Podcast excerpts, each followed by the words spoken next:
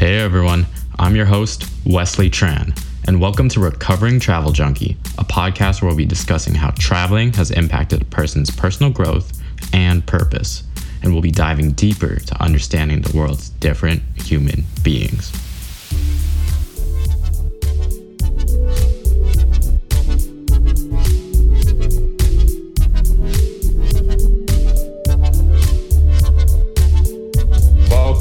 To Recovering Travel Junkie. Today, we have a very special friend of mine. He is the founder of the Top Marketers. He's the king of social media and has 4.1 million views on one TikTok video. And he is a Brazilian Jiu Jitsu enthusiast. He's my dear friend, Riley Logston. Welcome. Hey, Wesley, thanks so much for having me. Yeah, so glad you get to be my first guest on this podcast. And Riley, I want to ask this question to every person I interview. Do you remember where we first met?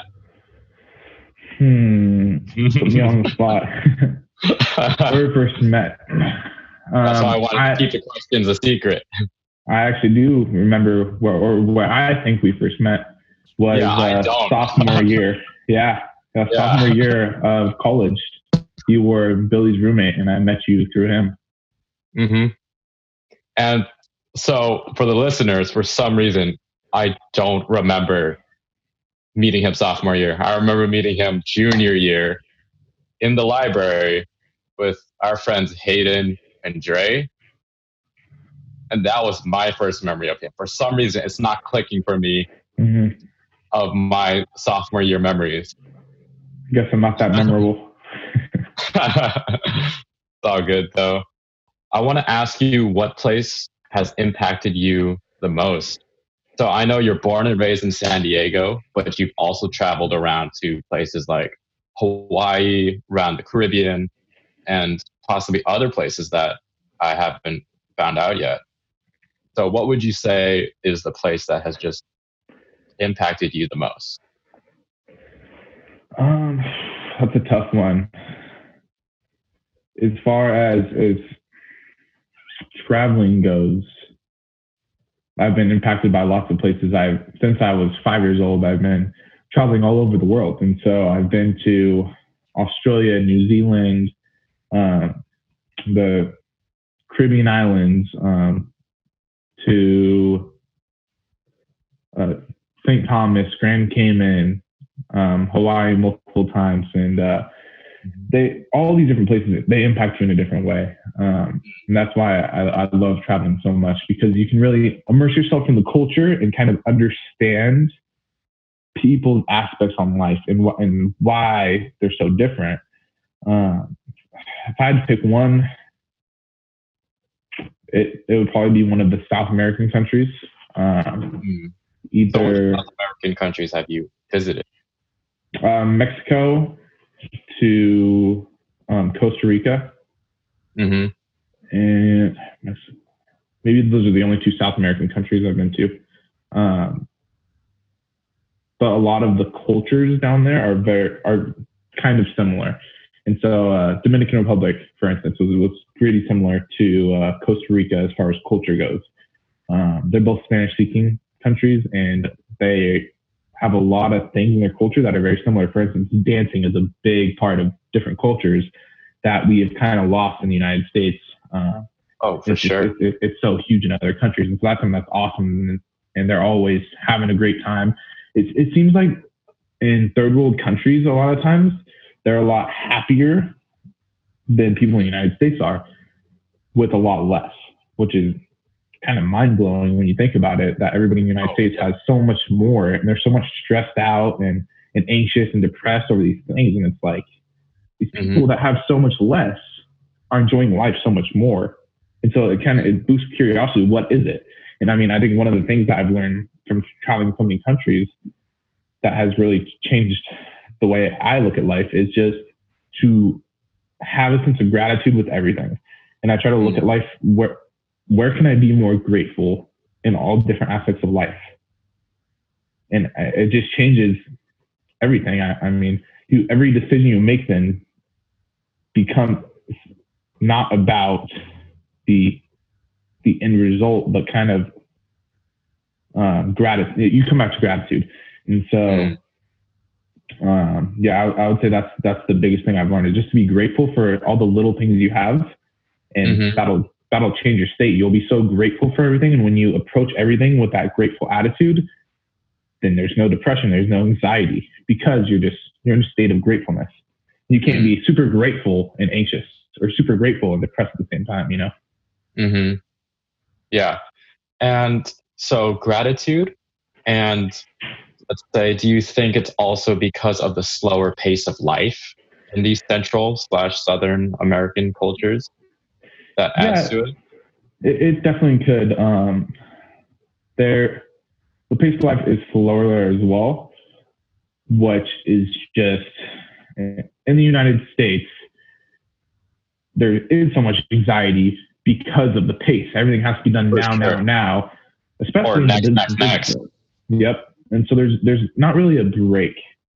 Whereas countries, I, I mean, there's so many things embedded into their culture that I, I think really kind of get rid of this anxiety as well that we kind of lost in the United States. Um, I touched on one earlier, which is celebration, all that. Another mm-hmm. big one is just eating. Eating. Most Americans they'll microwave really? their food, then they'll go sit down and and watch TV or watch social media. They're they're separated. You know, they're just eating eating to eat. Mm-hmm. Where these other cultures, they eat um, and and and meet with everybody. They're eating with their family. They're eating with friends. They're, they're they don't have mm-hmm. phones or TVs distracting them. You know, they're there to communicate with each other and, and build relationships. And I feel like mm. social media is a big thing that has kind of pushed us away from from that whole experience where everybody is looking for approval on social media instead of I mean, instead of being social in person, they're trying to be social through this app. And I think it that's a huge thing that leads to all this anxiety and depression because your whole the whole reason you're on the app is just how many likes can I get? How many follows can I get? Do these people approve what I'm saying? You'll get mm. people hating on your stuff and it it will put you in a depressed mood. Which is like mm. you shouldn't give a crap about what other people say anyways on there. And so mm-hmm. I mean I think that's a big thing in, in third world countries as well that they're just everything around their culture is kind of embedded into like family, spend time spend time with friends. They value that so much more than mm-hmm. than I've seen in the states. Wow. And so, as the king of social media, as someone who does social media full time professionally, how do you find that balance of just not consuming all the comparison, but at the same time letting go of that to find the socialization of people? Yeah, good question. That's actually something um, I think about a lot, and it, it really is a balance. Um, this big balance between how can this benefit me and, and, and how is it hurting me. And so, I mean, you're either a consumer of the content or you're a creator of the content. Mm-hmm. So, I mean, everybody should strive to be a creator of the content, you know, um, and instead of just consuming, consuming, consuming. In my opinion, it's a waste of time, even though that's how I make a living. Um, but there, there's definitely a balance. And personally, it's, it's a discipline. I'll get stuck looking for an idea of of content that I should be posting. I'll get stuck scrolling through for an hour and I'll get distracted because the creators behind these apps sat in the boardroom together saying, how can we make the user stay on our platform the longest? How can we get their use deep psychology? They got spent millions of dollars using deep psychology. How do we get people with these flashing lights and with the words and with the algorithm, what we show them? How do we get them to stay on our platform the longest? Because the longer they're on here, the more money we make. Mm-hmm. And so it's very easy to get stuff on there because they're the smartest minds in the world got in a room together. And the whole goal is how do we get somebody to stay on here the longest? And so it it's really it's a hard balance. And I mean, every once in a while, I just, I have to get rid of them and do no social media for a week if, if I'm wasting too much time. Um, mm. it, it, really is, it's a discipline and it, it's hard to, to get off of it, you know, Where and I mean, mm-hmm. our minds are are craving that dopamine, and every time we get a like, we get a dopamine rush. It's mm-hmm. addictive. It's like when like pulling a slot machine and flashing lights and you win money. You want it. You want to do it again. You know. Hmm. Yeah, that's happening so much in this quarantine era too, with all these people binging Tiger King. Yeah. It's definitely like a coping mechanism to run away from their feelings or their thoughts. And like I fall victim to this, of course, too. But I am definitely self aware of it happening and try to stay away from it. And so I'll yeah. actually like turn my phone off just so I can interact with the people in my house. Just so it's away from me. mm-hmm. So Riley, yeah. you have one distinct quality that separates you from everyone else I have in mind about traveling, which is you're a rescue diver. Mm-hmm. Can you tell us about the awesomest places you've dove in and what being a rescue diver entails?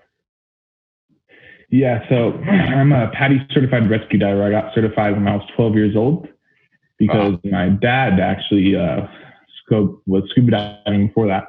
And uh, when I was 12 year old, 12 years old, he finally convinced me to go and try it out. And uh, I was pretty freaked out first time I did it. I did it in the pool, and I was like, I don't want to do this. Like, it freaked me out. It's the whole mm. idea of breathing underwater. Uh, but I finally got over that and decided that I was going to get certified. And so I decided to get certified, went through all the training, and then I became a PADI certified rescue diver um, after probably about a year of, of doing different trainings because you start as an open water diver and then you go advanced and then you can go ahead and get rescue diver certification. And I ended up getting that because you do travel so much and I wanted to start diving to all these amazing places. And it, it really is a whole different world going back to social media and and everything, just distractions in your life. When you're underwater, I mean, you don't have any distractions. And so it's really a form of meditation when you're under there and you're just like seeing God's creation. And it's wow. amazing. It's a, it's a whole different world down there. You're just, it's, it's, you're literally in a different world. And so it's one of the most peaceful things you could do. Mm. And I didn't realize that until I started doing it. I always thought it would be like a thrill seeking, like a skydiving kind of adrenaline going and everything. But it's really mm-hmm. not. You're you're floating at neutral buoyancy, which is essentially you breathe in, you float up, you breathe down, or you breathe out, you float down. Wow. Zero zero gravity essentially with your buoyancy control device. And so you think about floating in in space, especially in the warmer waters. You're literally floating around space in warm water, just no distractions. You can hear the water. It's, it's one of the most peaceful things you can do. And it truly is, it's amazing. I mean, I fell in love the first time I went underwater and dove, I fell in love with it. And I was like, this is something I'm going to be doing a lot. Um, it's a total blast. I would recommend everybody does it. The fish you see are super pretty and, and all the coral and how much you actually learn about the oceans. It's pretty amazing. Wow. And speaking of being peaceful, I remember you showed me that picture and that video of you one time just being surrounded by sharks. And so, yeah. you want to explain that? Yeah, that one was uh, a little more scary to jump in the water when there's 50 sharks. You jump out of the boat into this uh, swarm of sharks. Kind of thinking, is this is this stupid to, to jump in the water with all these sharks when they're gonna feed them right there? But uh, I decided to do it. Um, I always try to make myself uncomfortable in some way. And every time I feel like I, I put myself in a position where I'm uncomfortable, the outcome is a lot better than the fear ever was. Mm. So, uh, yeah, I ended up jumping in the water with those. I was hanging out with them. It's hanging out with dolphins with, with sharp, te- sharp teeth. And it's like hanging out with dogs, dogs above water. You really learn to fall in love with these creatures that are, uh, are portrayed as, as such dangerous animals when when they're really not. Wow. They're, yeah, they're just minding their own business, and uh, I mean, they're just another creature that people have this fear of, which is very unfortunate because if people have that experience with them, I think they'll really change their mind the idea that they have in their head of what a shark actually is. Mm. So, how did you overcome this fear of jumping into this pool of sharks? Was it like a bunch of small leaps of faith that you gradually built up to this bigger leap? Or was it a huge leap of faith into this pit of sharks?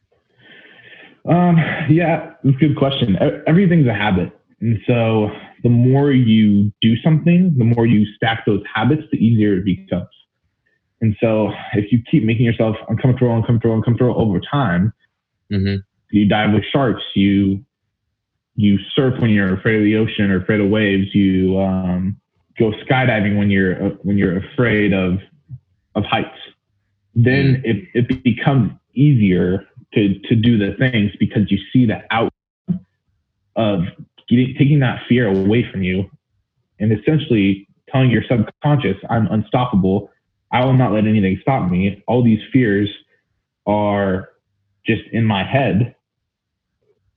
Then you'll be able to move forward from those and, and really get a better perspective on life, you know, and you really understand that those fears were just things that were holding you back. When I first started the company, I mean, I was super fearful of trying to sell anything to anybody, you know. But then after sales meetings, sales meetings, sales meetings, selling these companies, now I'm not afraid to go and pitch a million dollar deal to somebody. And so wow. it's, it's really just the, the habit stacking, you know, and then building that that confidence over time. And so uh, yeah, it, it was it was a thing, but I feel like eventually you keep putting yourself out of your comfort zone, and it becomes easier. Mm, that's awesome. And so back to rescue diving, what does the rescue part entail? So yeah, PADI has different certifications. The first one's open water, which means you can dive to 60 feet and that's your mm-hmm. maximum. Then you get an advanced open water, which means you can dive deeper. I believe it's 100 feet. And then I actually got two more certifications after that, which was the deep diver, which means I could go to 120 feet and uh, I get deep diver and underwater navigation. Mm-hmm. And so uh, they teach you all these different skill sets. And then eventually, to get your rescue diver, you have to have all these certifications, and then you go through rescue training, which is if anything were to go wrong underwater, above water, around the water, you know what to do. Especially with scuba diving, there's certain things that are different than anything else. For instance, you're breathing in this mixture of nitrogen and oxygen through your tank. And so the nitrogen actually gets into your bloodstream. And so when mm. you're surfacing, you have to make a 15 minute or sorry, a 15 foot, three minute safety stop every every dive because you have to let the nitrogen nitrogen go out of your bloodstream. Because if oh, you wow. don't and, and you just surface right away, you'll get something called the bends which it which can cause multiple things like an air embolism where or it can burst your lungs, you know. And essentially it will the nitrogen will expand expand in your bloodstream and it won't let the blood flow through because it essentially blocks it. And so there's certain certain things that are different than any other situation that I wanted to kind of learn all the ins and outs. If I'm gonna go diving all the time, I've been on probably over 200 dives at this point. I want to make sure I know everything there is to know about this. If anything were to go wrong with me, if anything were to go wrong with anyone around me, I want to be the one to know how I can get out of the situation. Mm. So that was kind of my, my main reason for doing it. And if it saves one life one day, then it's worth it. Wow. So was there an incident where you used your rescue diving skills to help someone and what lessons you can tell the listeners uh, about their mistakes yeah, and what to avoid? Yeah, there was actually uh, one deep dive we did um, off of Mission Beach in San Diego. We were doing a wreck dive, and uh, we, me and and my good friend Billy were diving together, and this old old guy, probably about eight years old, jumps in the water without inflating his BCD and you have much before you jump in the water. If you guys don't know, you have to inflate your BCD. So when you jump in, you actually float at first. You don't just go dive straight in. And is the BCD your suit?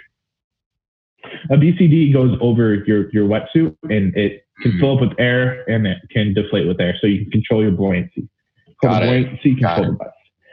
And so uh, before you jump in, you need to inflate that because you have weights weights are either a weight belt or an integrated weight system, so you can actually go under.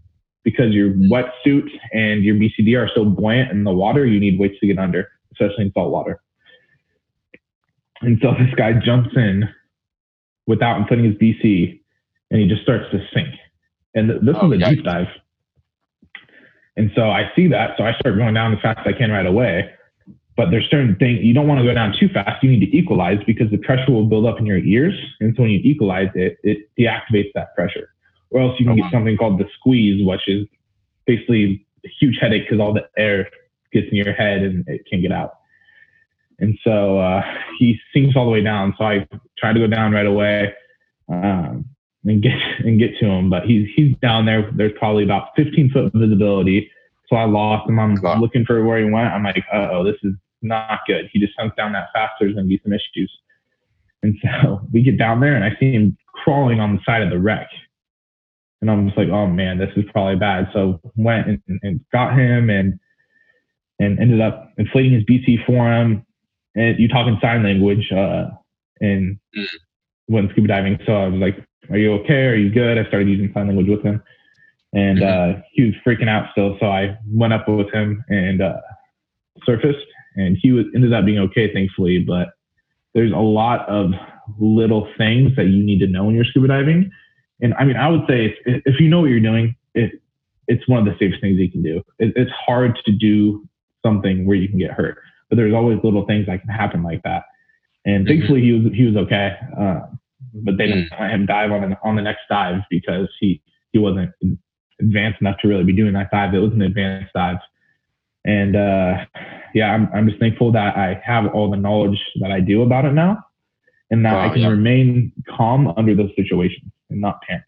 And so, for instance, one of the tests you have to do when you're getting certified is you have to go in the ocean, I think it's around 60 feet, and you have to switch your BC, your fins, and your um, rest regulator. You have to switch it with another person. And and so you you switch the regulator with another person underwater that deep, and you're only on one regulator, so you're sharing breath back and forth. Oh wow! And and that really teaches you to remain calm under any situation. So was that your first time rescuing someone? Um, yeah, that was the first time I used it, but I think it's such a good skill set to have for any situation. Yeah, for sure. That's so awesome that you mm-hmm. Pretty much save someone's life. Mm-hmm. And in terms of just diving in general, what would be your recommendations of just if a land dweller like me, do you recommend everyone should get an open water diving certificate? I think so. I think I think it will really change your perspective on a lot of things. Um, even for the open water, they teach you to remain calm under any situation. So not only will you get certified to scuba diving, be able to encounter all these amazing sea creatures and this amazing blue water and this this peaceful feeling that will change your life, but it will also give you an aspect of being able to remain calm in any situation when you're out of the water. So for instance, if you're negotiating with someone and and the offer is too high and they're like, well, I don't, I don't know if, uh, if I could do that. I mean, your, your heart rate's not like, oh, okay, okay, I'll go, you know, you're able to remain calm in those other situations, you know, or in any, any situation you're, you're, and you can't think if you're panicked, you know, you're just like, you're in a state of fight or flight rather than a state of actually thinking, what is the best thing I can do in this situation? So I think you can really help in all aspects of life. Wow, that's such a great tip of just being absolutely outside your comfort zone and being comfortable in that. And yeah. then applying it to a business role where you're negotiating probably a million dollar deal. Wow. And diving, where is the most memorable place you dove? So it doesn't have to be the most beautiful, but just like the one you tend to think of the most? So there's two two spots that are definitely the most memorable for me so far, and that that would be in um, the Bahamas, off hmm. of Paradise Islands in the Baham in Nassau, Bahamas. There is a shark dive that you you probably actually seen on Shark Week if you watch it, and that's with great Caribbean reef sharks. Mm. And that's the dive that I did where there are probably 30 to 50 sharks that they feed right in front of you. And that was pretty incredible to encounter those guys and, and get a whole new perspective on sharks. I kind of touched on that a little bit earlier. And Mhm. then the other one is off the big island of Hawaii, off of Kona, the Kona side. And they have manta rays. And these manta wow. rays are huge. I mean, I I was thinking manta rays that might be six, eight feet maybe. There are some that are about 18 foot wingspan Jeez. And- wow. humongous. And those were by far the biggest ones I've dealt with. And there's probably 15 to 20 of them hanging around. There's so many of them in this water at night. It's at night and they just glow up the water with these uh, surfboards, like these foam boards. And they come up and eat the plankton and their and arms reach of you. And it's pretty incredible because these things are huge. And you're kind of like, shoot, should I be in the water with these guys? These guys could probably swallow me whole. But they, they eat little plankton. Um, but it was one of the most incredible dives I've been on. Crazy to see something that big that close to you. Wow, that's so cool.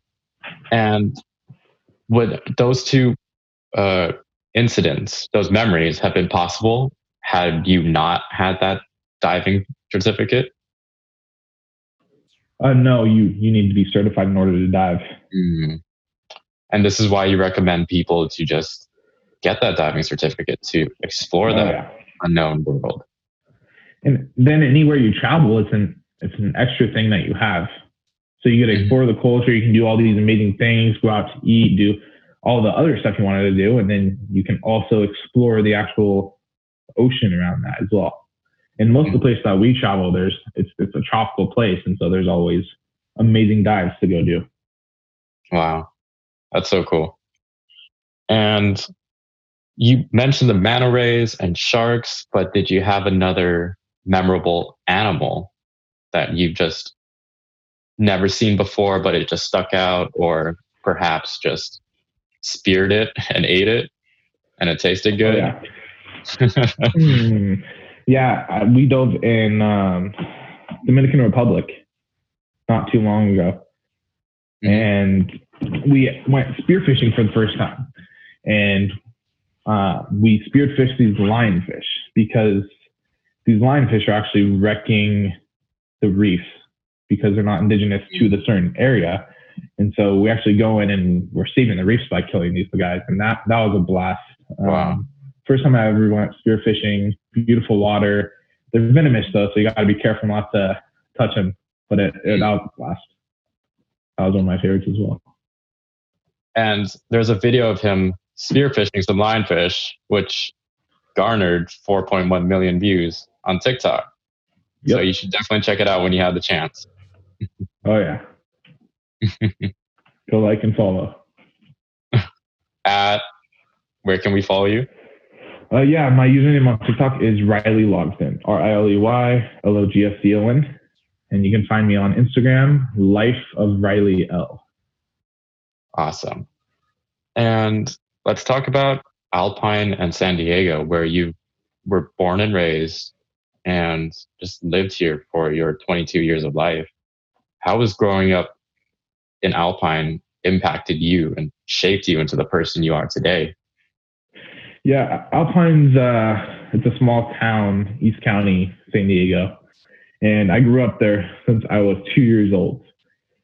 And it's it's an awesome town. It's um, small town, bunch of ranches, horses, and I mean that it's a lot different than than city life, you know. And so um, it when I went to college, it, it was a lot different, and I kind of had to adapt and kind of learn the differences from growing up with so much space and life in Alpine and then life at college.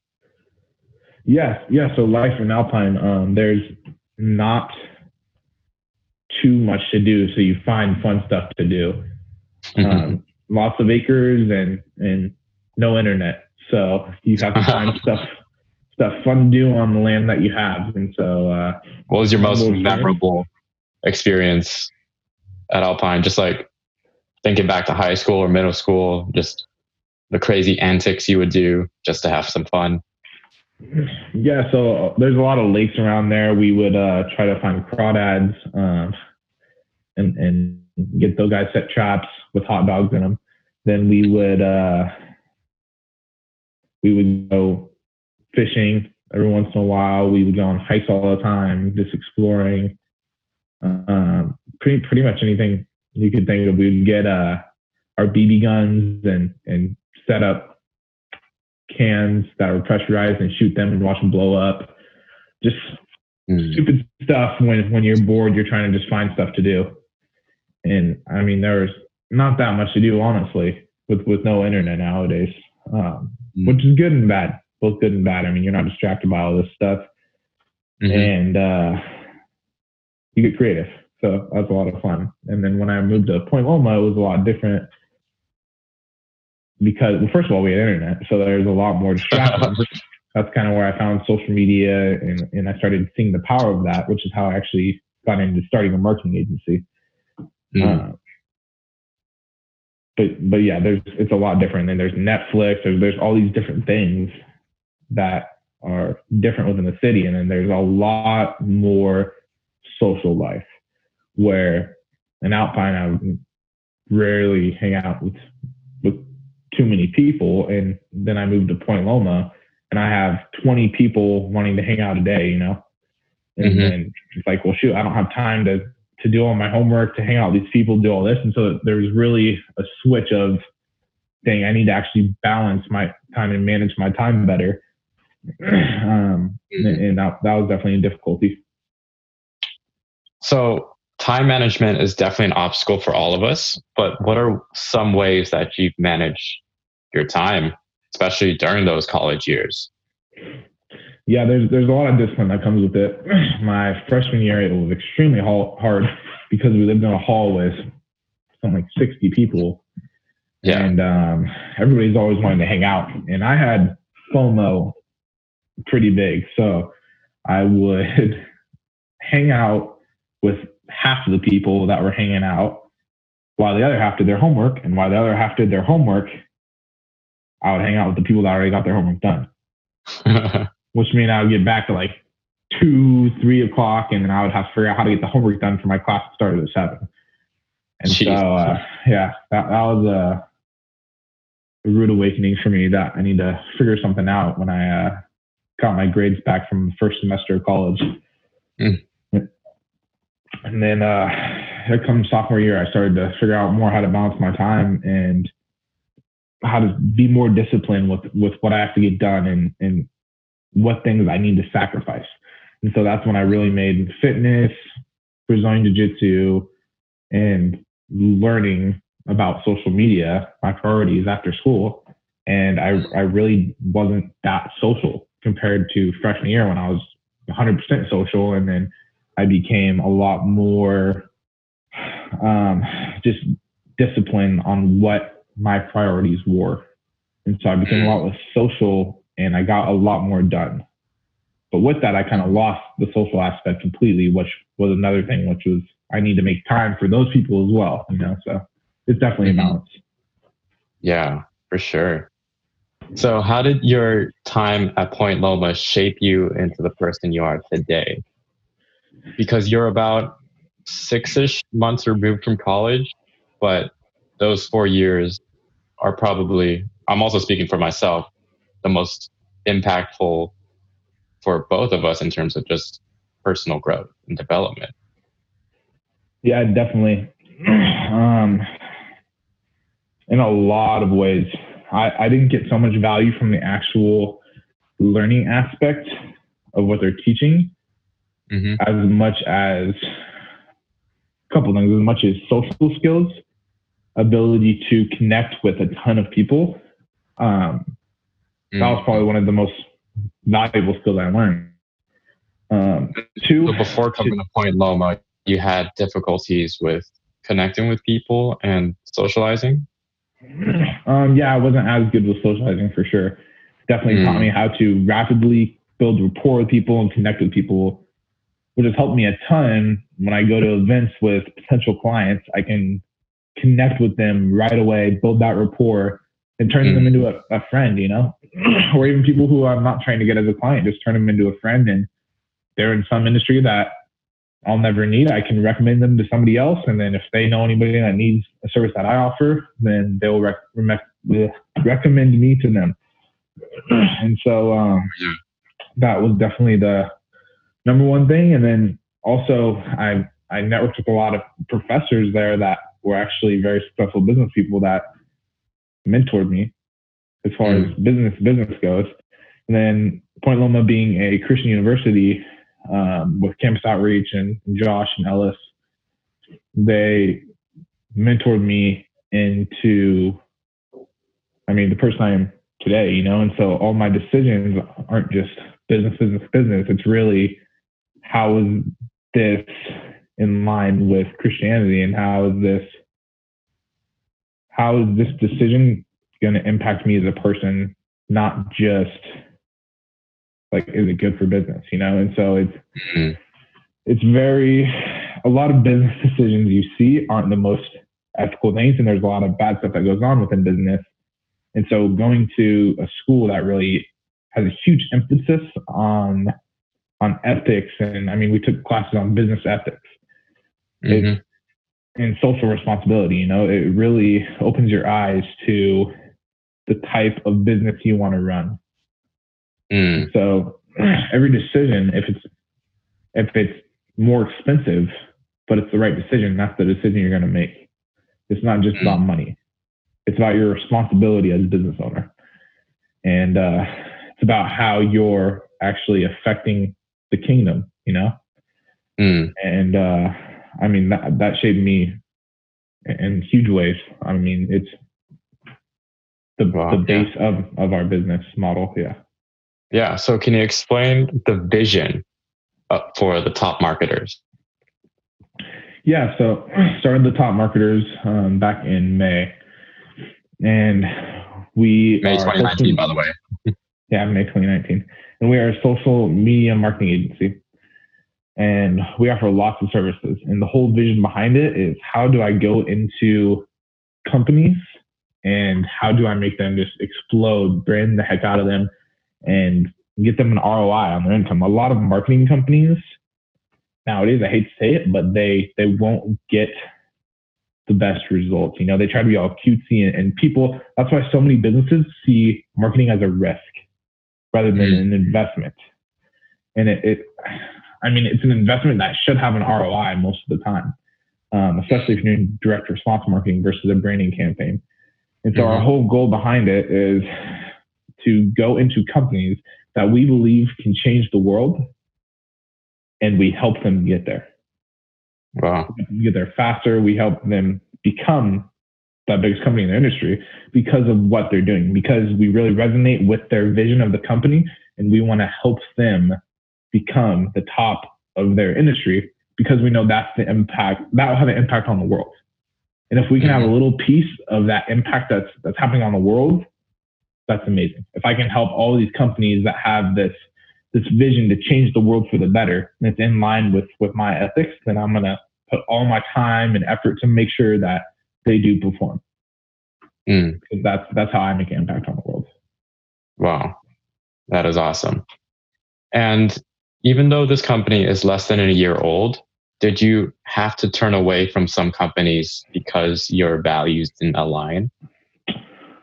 Um, there were certain companies, not that we turned away from per, se, but when we're selling them, I, I'm not really.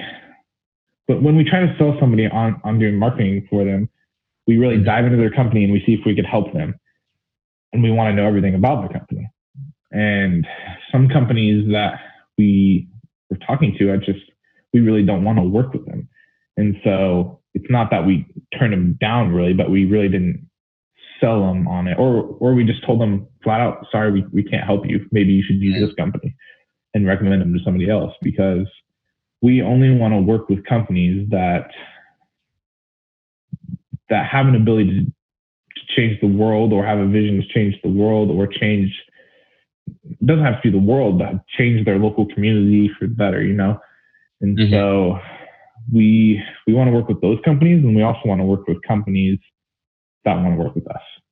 And so mm-hmm. there's been a lot that we've turned down. Um, haven't run into anybody yet though that has been that has seemed unethical or has seemed like they're so against our values that we have to turn them down.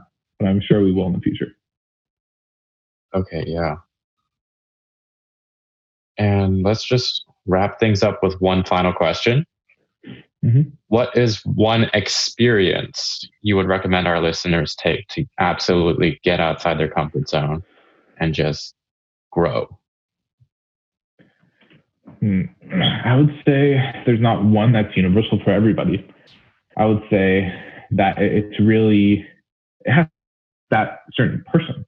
So I would write down things that you fear, and I would pick one of the top and do it. Get out of your comfort zone.